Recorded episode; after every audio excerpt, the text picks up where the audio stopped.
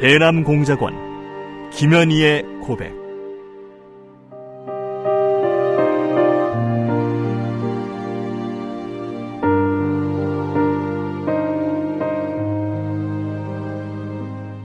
나는 김정일의 친필 지시로 1988년 남조선에서 열리는 서울 올림픽을 파괴할 때 대한 공작 임무를 받고 100여 명의 남조선 노동자들이 탔던 비행기를 공중에서 폭파시켰다.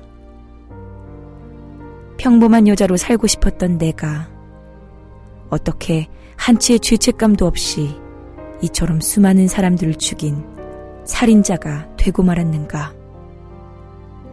조국을 위해 한 목숨 바친다는 명분 아래 이 엄청난 죄악을 저지른 나를 용서할 수가 없다. 이 수기는 이루지 못한 내 꿈과 나로 인해 희생된 사람들에게 속죄의 죄물로 바치는 눈물의 기록이다.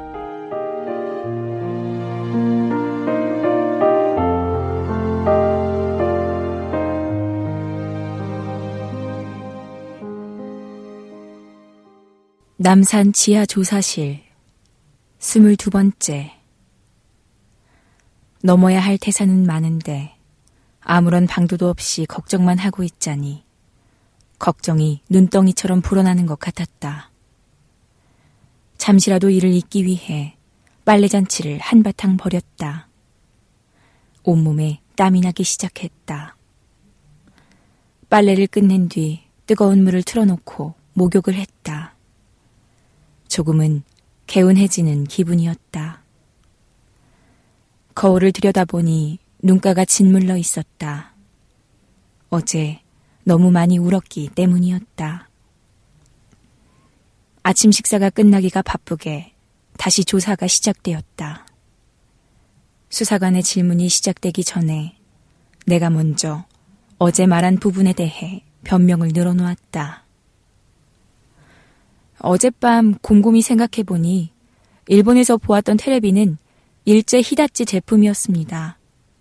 신이찌가 나에게 쯔쯔지에 대해 말해준 것이 인상 깊게 남아서인지 제가 쯔쯔지로 착각했던 것 같습니다. 그러나 수사관들은 이 말을 믿지 않을 뿐만 아니라 관심도 없는 듯이 보였다. 어제와 마찬가지로 대답하기 곤란한 부분은 건성건성 넘어갔다. 그들은 똑같은 질문을 두 번, 세 번 반복해서 묻고 또 확인하고 더 구체적으로 파고들고 종이에 적어보라고까지 하며 사람을 질리게 했다. 거짓을 둘러대지 않고 사실을 그대로 말한다 하더라도 조사를 받는 일은 어려운 일이겠구나 싶었다. 그런 어려운 일에 되지도 않는 거짓말까지 엉성하게 둘러대고 있으니 될 일이 아니었다. 말이 막힐 때마다 내 꼴이 처참하게 생각되어 울고 또 울었다. 그렇게 한참 울다가는 이래선 안 되겠다. 이놈들이 아무리 그래도 증거는 없으니 어쩌겠어. 나만 잘 버티면 된다.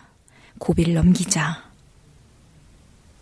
하고 정신을 가다듬기도 수차례였다. 수사관들의 질문은 점점 날카로워지고 세세한 부분까지 파서 물어댔다.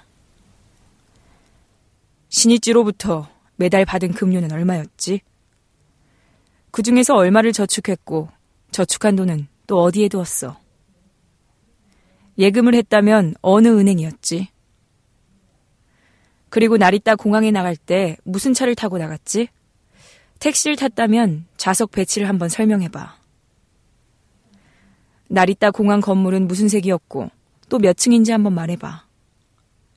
또 2층 오를 때 비행기 타러 갈 때 무엇을 탔는지 기억이 나나?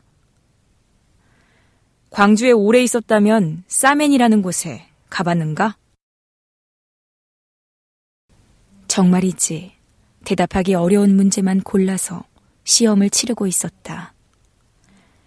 이 중에서도 일본의 택시 이야기를 하는 중에 운전기사 좌석을 반대로 말했다가 수사관에게 자꾸 거짓말을 할 거냐고 호통을 맞았다. 또 광주 사멘에서는 북조선 무역 대표부가 있는 곳이어서 괜한 구실을 잡힐까봐 지레 겁을 먹고 가보지 않았다고 답변했다.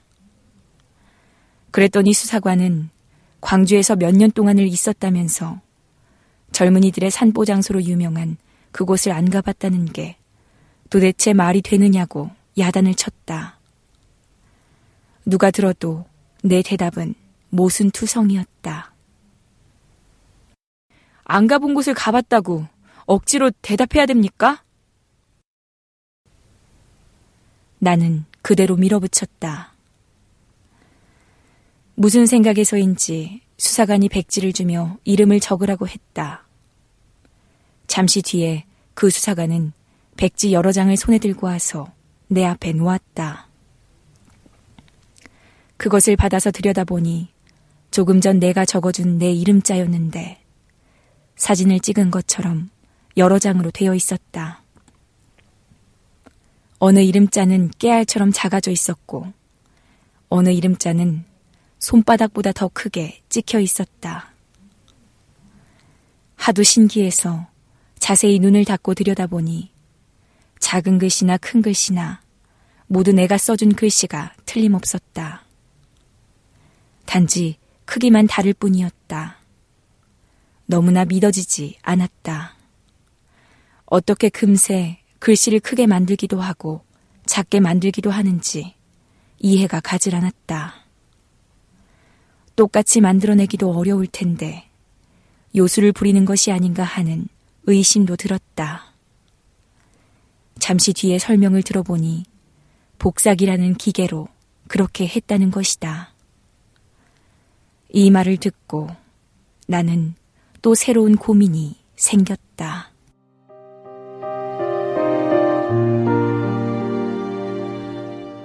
대남공작원 김현희의 고백, 랑독의 박수연이었습니다.